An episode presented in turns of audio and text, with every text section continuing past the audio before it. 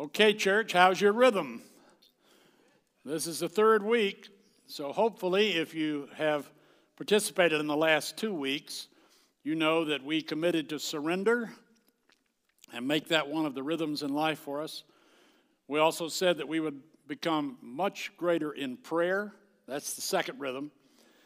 And today we're going to add another rhythm to those so that as we continue to build, there is a purpose with this. This is a form of being a good disciple of Christ. Let me just refresh your memories for a moment about spiritual disciplines. These are things you do on a regular basis so that you can create and maintain good behaviors. That's what disciplines are for. It helps you to become more like Christ.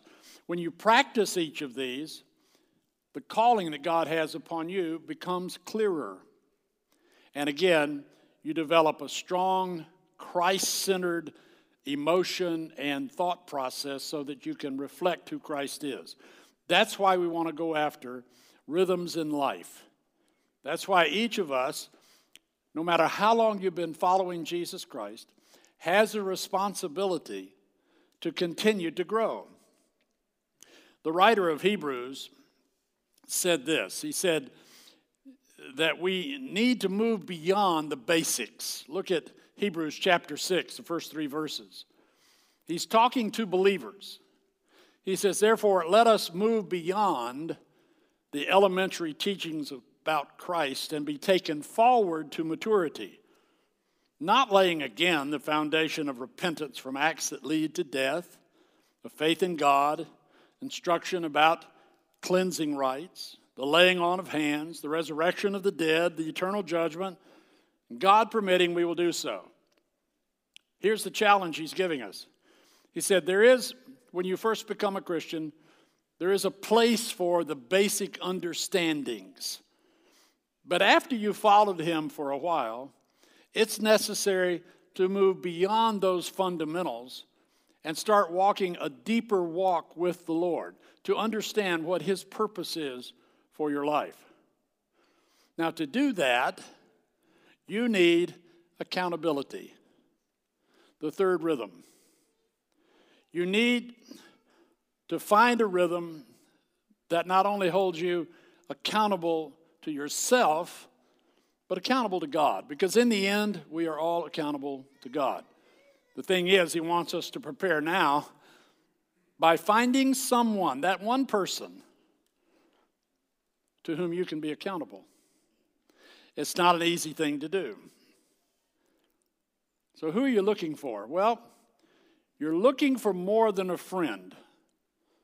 Friends are necessary. Friends are wonderful. Friends are people you can spend time with, you can do all sorts of things with, you can probably cry with them and laugh with them. But there is a deeper friendship needed with the one who will hold you accountable.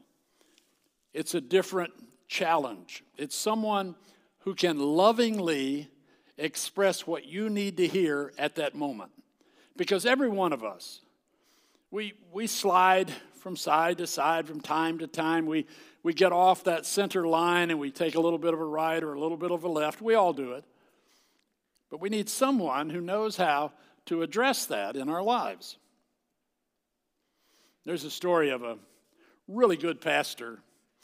He loved his people and he was always conscious of whether they were there or not. I served under a pastor like that, Dr. Bartlett Hess in Livonia, Michigan. 5,000 people there, and he knew everyone's name. And if you weren't there on a Sunday, he knew it. He'd come to me, I want you to call on the Smiths. Uh, I hope there are no Smiths here. well, this pastor, a different one, noticed after three weeks that John had been missing from the normal place that he sat in the worship service. So he said, This afternoon, I'll go visit John. So he goes to John's house, he knocks on the door. John opens it, Pastor. John, come in. He goes in, they go to the living area, they sit in front of a fireplace. The pastor doesn't say a word. John doesn't say a word. The pastor sits there about 10 minutes. He stands up. He takes these big tongs and he takes a burning log and he brings it out and puts it out on the hearth and he sits back down. Five more minutes, 10 minutes. They don't say a word. He gets up, picks it up, puts it back in the fire. Says, John, I need to leave now. He got up, walked to the door. John walked with him. He said, I enjoyed the visit, John. John said, So did I, Pastor. See you next Sunday. Do you see what happened? This is accountability. Here's what the pastor said to him You're normally on fire, John, but you've cooled down. I'm going to put you back in the fire. It's that simple. And that's what happens with loving accountability. Sometimes words don't even have to be expressed. I mean, you guys, we know, right? If you're married, the look. When she looks at you, you know she's holding me accountable. Here we go again. Well, we can't make it alone. I'm going to say that over and over here today. We weren't designed to make it alone. We are in need. We're in need of one another. And we're in need of those very special relationships that God gives us. One great leader said this He said, Though intellectually I know how vulnerable I am to pride and to power, I'm the last one to know when I succumb to the seduction. You get that? I know me. I know what can tear me away. But it's not until after it's torn me away that I realize it did it. Because I'm not strong enough to keep it from tearing me away. I've got the Lord. I'm crying out to Him. Holy Spirit lives in me. But I need flesh and blood. I need someone who can hold me accountable. The world won't do it. We fight the world, the flesh, the devil. That's what the scripture says. I'm fully aware of my flesh. I know those temptations that come at me that I need to resist. But the world is far more subtle, isn't it? The world wants to be your accountability partner. The world wants to show you ways to go and things to do, always in opposition to the message of the gospel of Jesus Christ. Always. One of the greatest works ever written is entitled Pilgrim's Progress, written by John Bunyan. There's a children's version available too. If you've never read this work, you really need to do it. It is one of the greatest that takes this story of a man named Christian who is burdened with sin, and it covers his journey as he's going toward that final place. And he engages with a variety of people along the way to challenge him. And only one or two are really giving him the right advice. So we're going to pick up a conversation that he is having with a character named Worldly Wisdom. And Christian is struggling to get where he's going. Here's what happens first Worldly wise man studied Christian for a moment. Will you listen to me if I give you advice? Christian considered his answer. If it's good advice, I will, because truly I'm in need of some wise advice. What's he saying? He's saying, I need accountability. I need someone who can answer my question, someone who can point me in the right direction. Worldly wise man says this Then I would advise you to get rid of that burden, talking about his sin, as fast as you can. Because as long as you have it, you'll never have peace of mind or be able to enjoy the blessings that God has bestowed on you. Well, that sounds good, doesn't it? I mean, he's right. You want to get rid of your sin so that you can receive the blessings from God. So here's worldly wise man giving him something true. He's saying, You want to get rid of that. It's not the message he's giving him that's wrong, it's the method of showing him how to do that. Now, Christian answers, That's exactly what I want to do, to be rid of this heavy burden. Listen to these words. But I can't get rid of it on my own. That's his second statement that I need accountability. Now, here's where worldly wise man starts moving off of anything that would be related to Christian accountability. He says, So, who told you this way to go to get rid of your burden? Christian says, A man who appeared to me to be a very great and honorable person. As I remember it, his name was Evangelist. All right, you see the contrast that John Bunyan is setting up? Christian with evangelist, worldly wise man, saying these are the choices that you and I have on a daily basis.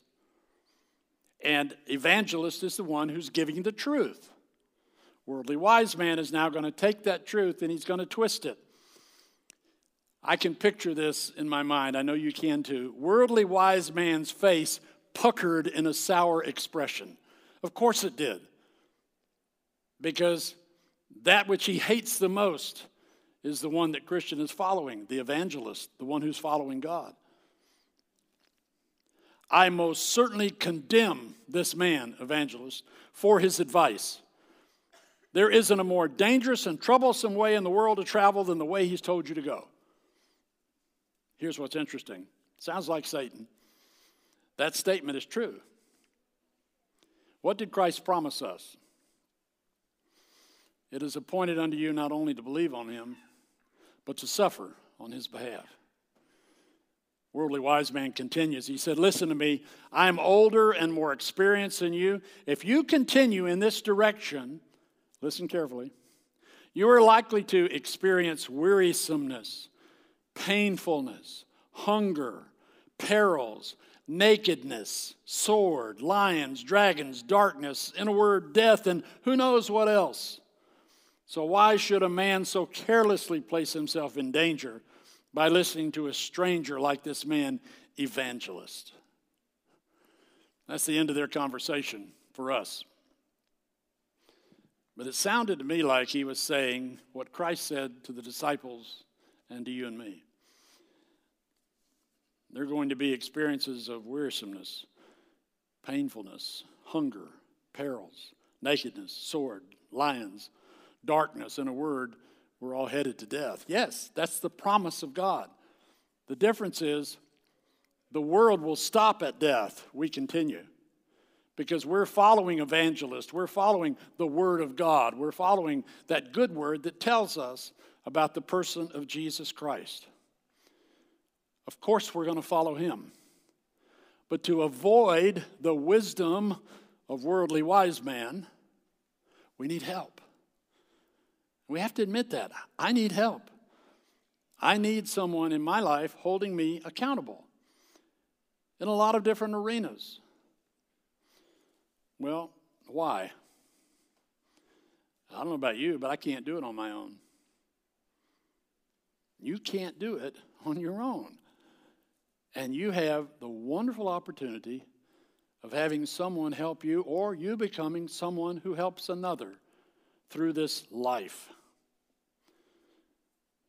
Last year, we offered a series that we called Walk This Way. You may remember it. We talked about the way of the fool and the way of the wise person. I want to renew a few thoughts from that as we talk about accountability. Proverbs 6:23. Listen to what this proverb says. For this command is a lamp, this teaching is a light Correction and instruction are the way to life. Someone needs to correct you, someone needs to instruct you. Isn't that how we started life out? Our children need correction and instruction. We are children of God. We still need correction and instruction. Proverbs 10 17. Whoever heeds discipline shows the way to life but whoever ignores correction leads others astray. So not only do you end up going astray if you don't have someone correcting you, but others are going to follow you. And then you're culpable for them following you. That's why it is so important to be held accountable in every area of life. The third one, Proverbs 12:1. Whoever loves discipline loves knowledge, but whoever hates correction is stupid. I mean, that's about as raw as you can get. You don't want to be corrected? You're stupid. You need to be corrected in order to become more like Christ. Proverbs 13, 18. Whoever disregards discipline comes to poverty and shame, but whoever heeds correction is honored. That alone should be enough. That if you want correction, you want discipline, you're going to be honored by God. But if not, the opposite is true. The last one, Proverbs 15:5. A fool spurns a parent's discipline, but whoever heeds correction shows prudence. Don't be foolish. Don't be caught up in the wisdom of the world, but instead walk the way, the path that Christ has directed, and find someone to help you. You need accountability. Here's another way that accountability looks. I learned from a pastor in Africa about this. He said, early in the days in Africa, when Christianity came and, and we were worshiping the Lord, we knew that we needed to pray a lot and we needed to find a place where we could go and pray. He said, so we would go through the pathways, creating our own, trotting down the grass until we found a nice spot, and there would be our prayers. Joel, a pastor in Nigeria, said, I got up at three every morning and, and went to my place and prayed. Well, here's loving correction.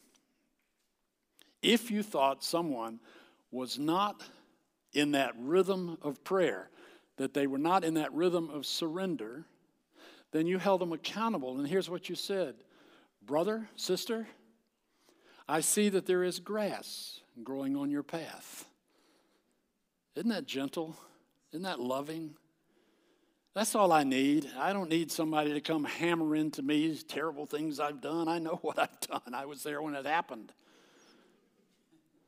But what I need is I need that, that loving hand of Christ coming through a brother or a sister who says, Listen to what God has to say. Because their hope for me is my restoration, is my growth, my maturation in Christ. That's what He wants.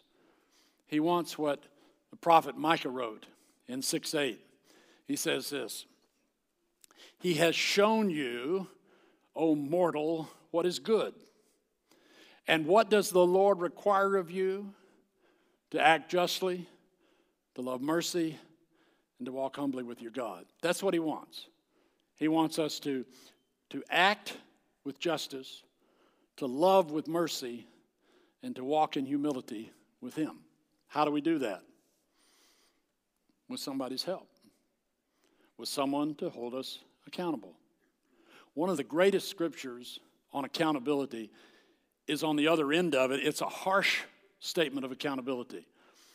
It's the story of Paul and Peter. Remember, Paul was not one of the original disciples. He calls himself an apostle born out of time, meaning that he did not have the privilege of, of walking with Christ for those three plus years, but he met him after the resurrection, and then he began following him. So he's a little, not the same as the other 11, just a little bit different than they are. Well, he comes and finds Peter in Galatians chapter 2, 11 through 14, and this is what he says. He calls Peter by his other name, Cephas. When Cephas came to Antioch, I opposed him to his face because he stood condemned. For before certain men came from James, James was the head of the church in Jerusalem, and he had sent people to inform them how Jews and Gentiles were to get along. So he says, Before certain men came from James, he, meaning Peter, used to eat with the Gentiles. But when they arrived, he began to draw back and separate himself from the Gentiles because he was afraid of those who belonged to the circumcision group, saying you had to be circumcised in order to be a believer.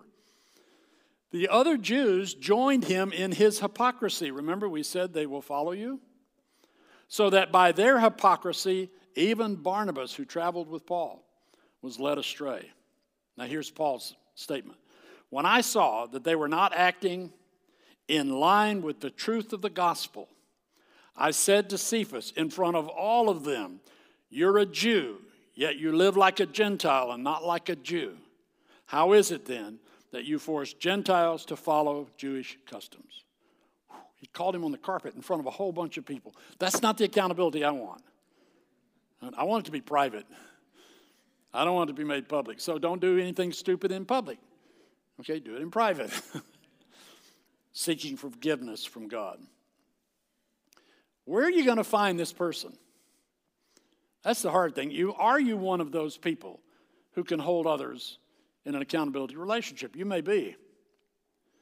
But to find them, I have five questions that I think you should ask them. And these are very important questions. They're simple, but they will tell you whether or not this person goes from just a normal friendship to a much higher level of friendship. Here's the first question. It's from 1 John 4:21. Do you love me? 1 John says, Love God, love your brother, love your sister. We're talking about an agape love, a spiritual love, a love that's deeper, that appreciates who you are. Do you love me that much? Because if you don't love me that much, you're never going to hold me accountable. You hold me accountable because you love me. Secondly, Matthew 7 1 through 2. Will you extend grace to me? And what Matthew says there is do unto others as you would have them do unto you. I'm a recipient of grace. Will I give that same grace to someone else if I'm holding them accountable? Will they give me grace if they're holding me accountable? Thirdly, very important, will you be honest with me? Matthew 5:37, let your yes be yes and your no no. Hold a line on the truth and be honest with me even when it's hard for you to be honest. If you're honest, God will prepare me to receive that honesty, and then I'll be able to deal with it. Four, will you bear with me when I struggle? James 1:19. Maybe the hardest one. Quick to listen, slow to speak, not easily angered. That's hard to do, isn't it? But it's like the guy, the pastor, putting the log in the fire and taking it out. He listened, he didn't speak. And he did not have anger over the man missing three weeks of church. The last one is your discipline from last week. Will you pray for me? 1 Thessalonians 5 16 and 18. Rejoice always and pray without ceasing. I received a phone call years ago from a friend of mine, not a lifelong friend, a man I had known probably eight, ten years. He said, I have a problem, and I'd like to know if you would hold me accountable to get through this problem. I said, Well, I'll do my best. Because you see, I did love him. He knew I'd tell him the truth. He knew that I would go through this burden with him. He knew that I would pray for him. He, he knew that I could answer all those questions. I said, All right, what's your situation? He said, Well, I watched some things online that I shouldn't. And he said, I have found an online service that will view my screen with everything I'm watching, and they'll send you a copy of it once a month. So you'll know the sites that I have visited, and you'll hold me accountable. I said, I can do that. Happy to do that. I said, Now, if you slip up, you make a choice to visit one of those sites. I said, Don't be afraid to let me know because I'm going to see it anyway. So just let me know. We started our relationship. Three weeks later, I get a phone call. Hey, you're going to see something on my computer printout. It's uh, one of those things I shouldn't have done, but I did it anyway. I said, Well, brother, did you ask the Lord's forgiveness? I did. I said, Okay, let's keep going. Let's try it. We did this for several months. Eventually, it was almost disappearing, and then I recommended someone that I knew who actually worked in that arena of counseling. To this date, that man has no more problems in that area of his life because God used me to hold him accountable, as I have others holding me accountable, because that's how it works when you place yourself into a loving oversight relationship, then you're becoming totally dependent upon the Father to have them help you. That's how Christ lived his life. Consider this the Trinity, in its eternal existence, Father, Son, and Holy Spirit, determined that the Son, Jesus Christ, would take upon himself the form of a servant and be found in fashion as a man. So he became the God man, 100% God, 100% man in the same setting. But he was totally dependent upon his Father. His Father held him accountable. Why do you think he went to prayer? He went to prayer all the time saying, God, I'm surrendered to you. I am praying to you. Hold me accountable so I'll only do what you want me to do. He never sinned. He never fell to the temptations of the flesh or the temptations of the world, and certainly not to the temptations of the devil. How? Because he was constantly praying and surrendered. You see how these are building on one another? So he finds himself accountable to the Father all the way to the cross, where he can finally say, Into thy hands I commit my spirit. It's done, it's finished. I've achieved. And now, you know, I can stand with my God because I was held accountable. He served a whole life out of accountability. And let me tell you, you want to know how to live this life as a Christian? You live it through service. Someone said this life transformation occurs most when we start serving rather than trying to stop sinning. Yes, stop sinning. Don't quit trying. But if your whole life is spent trying to quit sinning, you're probably not serving. So you are called to serve the Lord. Peter denied Christ. Christ held him accountable. He walked past him on that night and looked in the eyes of Peter. And Peter shuddered and went out and wept and repented. The next time we see them engage with, with each other is on the shore. When Peter comes into the shore and Jesus is there cooking breakfast, and Jesus says to him, What? It's an accountability statement. Do you love me? It's the first thing we ask, wasn't it? Do you love me? Do you love me? Do you love me? A Hebrew way of emphasizing this concept. I need to know the depth of your love. And what did he tell him to do? Serve. He said, I served. And if you're going to be over many, you serve all of them. Serving is the place where? That's the place you need to be, wherever God's called you to be. I'm not talking about just in the church, I'm talking about serving the kingdom of God in your workplace, everywhere you are, expanding your understanding of the gospel. When you do this, four things are going to happen. First of all, your integrity is going to increase because you're in an accountability relationship. Next, your humility will grow because you're going to realize more and more wow, I am so far from where I need to be, but I'm so thankful that God has me on the right route and I'm headed where I should be. Thirdly, your self awareness will advance. You need to be aware of who you are. How do you do that? By knowing more of who He is. The more you know Him, the more you know yourself. When you're accountable to Him, He's going to tell you more about who you are and who He wants you to be. And the last one I really like your regrets decrease. You're no longer spending so much of your time saying, Oh, I wish I hadn't, I wish I had.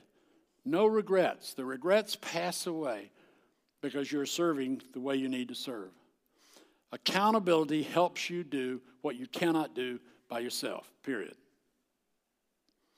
In Roman days, a Roman architect would build an archway for people to go through, and it was made all out of stone and kind of difficult in construction to get the stones to go around. And the last stone was the capstone. And the story is that to make sure it was secure, the architect would go and stand under it after it had been built. Because if it was going to fall, it would fall now. Can you stand up under the work that God has given you to do, or is it going to cave in on you? Christ stood as a result of his work. He stood above all of the work that he did, and he calls us to go and stand at the foot of the cross, knowing it's done. You come to Christ, you surrender, you pray, and then you find someone to help you be accountable. Romans 3:19. Now, we know that whatever the law says, it says to those who are under the law, so that every mouth may be silenced and the whole world held accountable to God. We are all held accountable to God.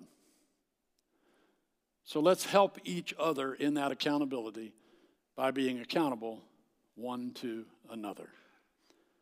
So here's your checklist. I surrendered two weeks ago, check. I started increasing my prayer life one week ago, check.